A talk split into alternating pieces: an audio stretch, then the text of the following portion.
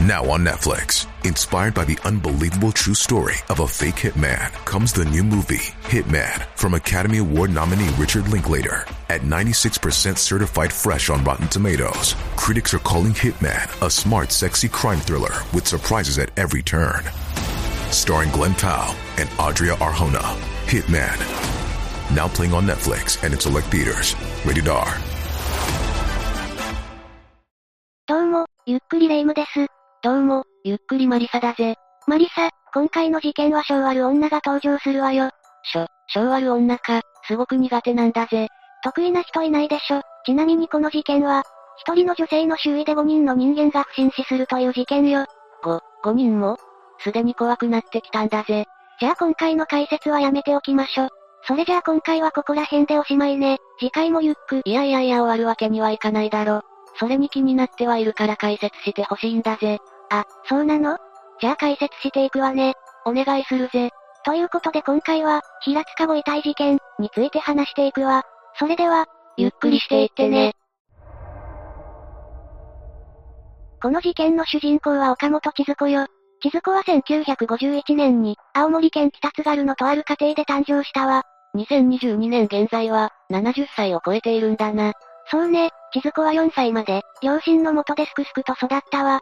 4歳までってことは、1955年、千鶴子が4歳の時に父親が亡くなり、母子家庭となるの。今はシングルマザーって珍しくもなんともないけど、当時でシングルマザーってとても大変だったんじゃないかそれが、ほどなくして千鶴子の母親は新しい男性と再婚しているのよ。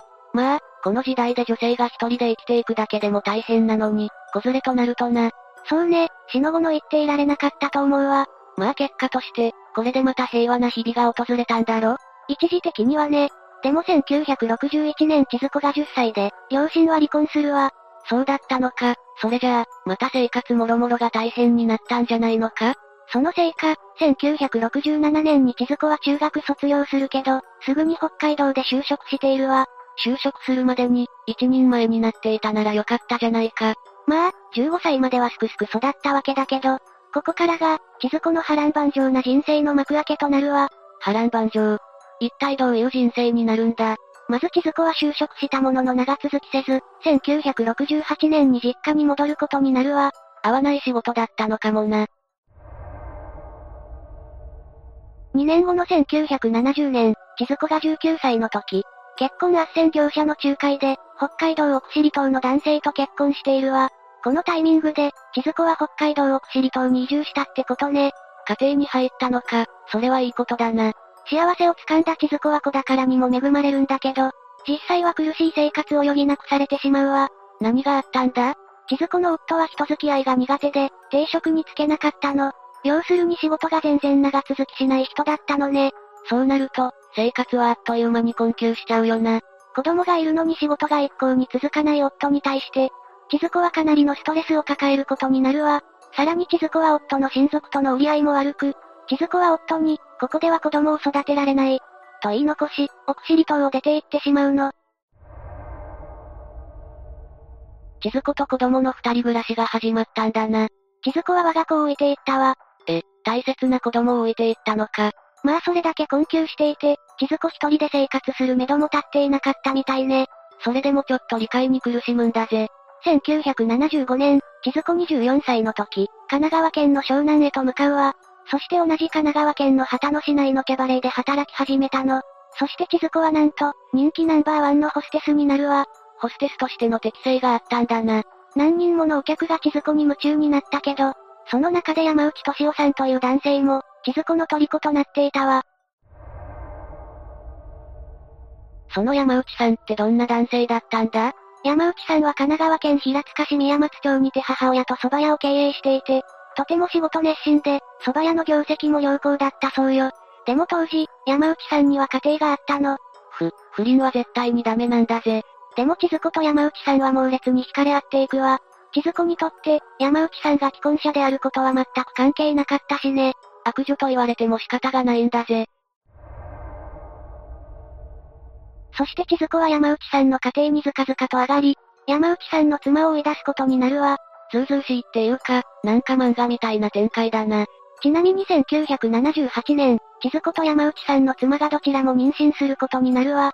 山内さんにもちょっと、っていうかだいぶ問題があると思うんだぜ。山内家はもはや壊滅状態になっていたわ。妻と愛人が同時に妊娠したら、そりゃあ壊滅状態になるよな。そして山内さんの妻は、ついに離婚を決意することになるわ。やっと遅いんだぜ。もっと早くこんな異常空間から脱出すればよかったのに。まあ息子さんもいたからね。なかなか離婚に踏み切れなかったという考えもできるわ。千鶴子としては、山内さんと妻を離婚させることに成功したことになるけどね。ってことは、千鶴子は正式に山内さんと結婚したのかいや、あくまでも内縁関係を続けたみたいよ。何か、そういうところでも千鶴子の性悪さを感じてしまうな。そして千鶴子は山内さんとの間の子供を出産するわ。男の子で T 君と名付けたそうよ。一つの家庭を破壊して、自分の家庭を作り始めたのか。この千鶴子はかなりヤバい女だったわ。今更言わなくても、もう十分ヤバい女だってわかってるんだぜ。これだけじゃないのよ。千鶴子は自分の立場を良くするために、平気でたくさんの嘘をついていたの。たくさんの嘘、どんなものだったんだ例えば、自分がお金を借りた立場なのに、貸したと言い張ったりね。うん、なんか性悪女とかってレベルを超えてるな。人にしてもらったことを、あたかも自分がしてあげたかのように周囲へと吹聴したりもしていたわ。もうそれは虚言癖があるとしか思えないんだぜ。こうして山内さんを離婚させた千鶴子は、自分自身もキャバレーを辞め、山内さんが経営していた蕎麦屋で働き始めるわ。完全に妻の立場を乗っ取ったってわけだな。そう、山内家に溶け込んでいったの。まあ、そのくらい千鶴子にはたやすかったんだろうけどな。そしてここでもある事件が起きることになるわ。1984年12月28日、千鶴子の息子である T 君が行方不明になるの。行方不明、誘拐とかじゃないよな。この時点ではわからなかったけれど、とにかく警察は捜索したわ。そりゃそうだよな。T 君はまだ小さかったんじゃないのか ?8 歳だったわ。母親の千鶴子の話では、家の裏の車庫でサッカーボールを蹴っているうちにいなくなった、とのことよ。なんだろうな、ここまでの流れのせいで嘘に聞こえるんだぜ。ちなみに千鶴子はテレビにも出演し、お願いだから息子を返して、と、誘拐犯に向けて懇願するような呼びかけをしているわ。これも演技だったら怖いんだぜ。それで T 君は見つかったのかいや、見つかっていないわ。千鶴子は北朝鮮に拉致されたとの可能性を主張するけど、何より証拠がないの。見つからないとなると本当に親にとっては辛い日々になるよな。こうして T 君が失踪してしまったその翌年の1985年、長女の R さんが誕生したわ。山内さんと前妻の子である M さんは父親と会うために、たびたび山内家を訪れていたの。複雑な家庭とはいえ、M さんにとってはかけがえのない父親がいる家だもんな。それに子供目線だと、そこまで憎しみも湧かないかもしれないしね。こればかりは、当人たちしかわかり得ない感情だな。そして M さんは、異母兄弟にあたる R の面倒も見ていたそうよ。歳が離れている分、可愛かっただろうな。特に妹だからね、可愛さもひとしおだったと思うわ。M さんと R は大きくなっても仲良し兄弟となり、よく R は自分の悩みを M さんに相談していたらしいわ。頼りがいのある年の離れたお兄さんって、心強いよな。ところが、山内家は危機を迎えるの。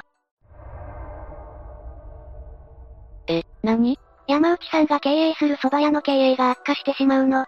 最初は業績良好だったのにな。商売って難しいからね。結局1997年に蕎麦屋の経営権を知人に売り、家も手放しているわ。一家の収入源だった蕎麦屋が、なくなってしまったんだな。山内さんは酒に溺れ、さらに持病の喘息が悪化し、あっという間に亡くなってしまうわ。蕎麦屋を失ったことがよほど答えたんだな。蕎麦屋は自分の分身だったろうからね。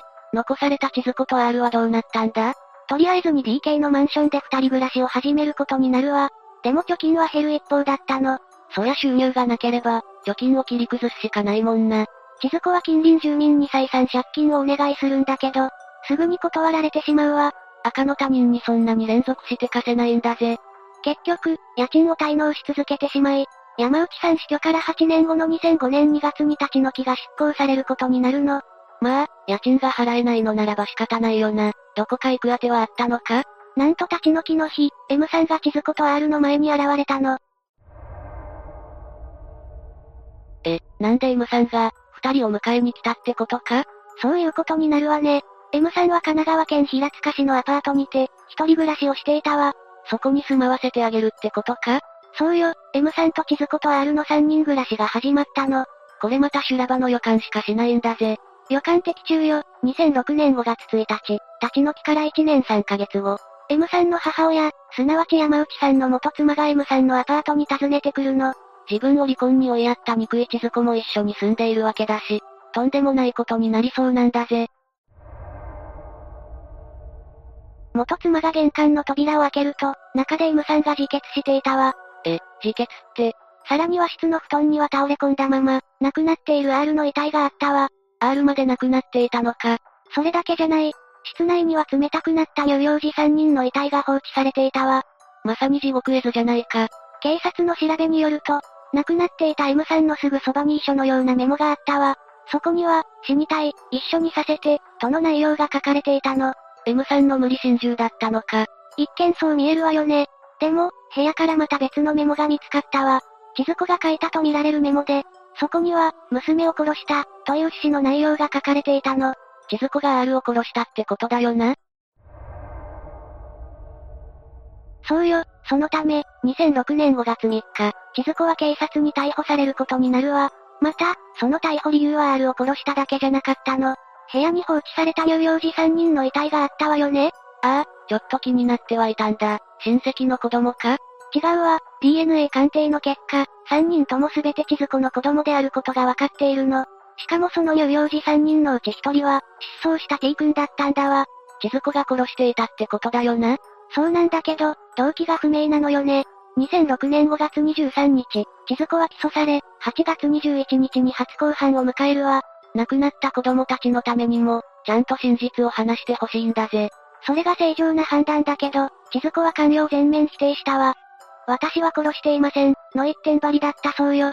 だって、娘を殺した。って千鶴子のメモがアパート内にあったんだろ ?M さんが R に乱暴し、そのまま殺してしまった。責任を取って、M さんは自決した。これが、千鶴子の話した真実なの。それは本当なのかいえ、これも千鶴子の虚言よ。というのも M さんにはアリバイがあったからね。R が亡くなったと思われる時間帯、M さんは仕事に出ていたのよ。そうなるとやはり千鶴子が怪しいよな。しかし M さんにアリバイがあるとなると、千鶴子は意味不明な供述を始めるわ。私は警察を信用していない。警察を信じていないから、殺人の罪を償うつもりはない。ってね。本当に意味不明なんだぜ。それだけじゃない。T が失踪した時から警察を信じていない、と騒ぎ始めるわ。え、T 君の失踪も、千鶴子の虚言なんだろ結果的にね、でも千鶴子は、警察は T をきちんと捜索してくれなかった、と、イチャモンをつけ始めたわ。警察は T 君を捜索していたんだよな。8歳の子が失踪したんだもの、捜索するに決まっているわ。でも千鶴子は、自分がキャバレーの女ってだけで判断された。などと騒ぎ立てたの。被害妄想がすごいんだぜ。結局動機は解明できず、裁判は進むことになるんだけど、R の SNS によって事件の全容が明らかになっていくわ。SNS ってすごいよな。こういう時は証拠になったりするんだから。そこには、母親である千鶴子への不満が書き連ねられていたの。具体的には、自分は監禁状態である。自由が欲しい。親にも自分にもうんざりしている。などといったネガティブな内容だったわ。また、M さんの遺書にも衝撃的な内容が書かれていたわ。聞くのがちょっと怖いんだぜ。遺書には、M さんと千鶴子、そして M さんと R のそれぞれが関係を持っていたとあったわ。三角関係ってやつか。しかも取り合った男性は、娘の異母兄弟っていうね。これだけの証拠が出ているものの、結局千鶴子は動機や殺害について言及せずに、懲役12年が確定することになるわ。なかなかに怖い事件だったんだぜ。辞任に口なしとは言うけど、証拠になるものが少なく、証言を取れるのが犯人である千鶴子だから真相が闇の中なのよね。精神的に問題があった可能性はないのかこういうのって精神鑑定とかするよなそれについての情報はないのよね。でも正常な精神状態だったとは思えないし、実際ネットではそういう風に言われているところもあるからね。千鶴子に関わった山内家は、大変なことになってしまったな。というわけで、今回は、平塚ご遺体事件について紹介したわ。それでは、次回もゆっくりしていってね。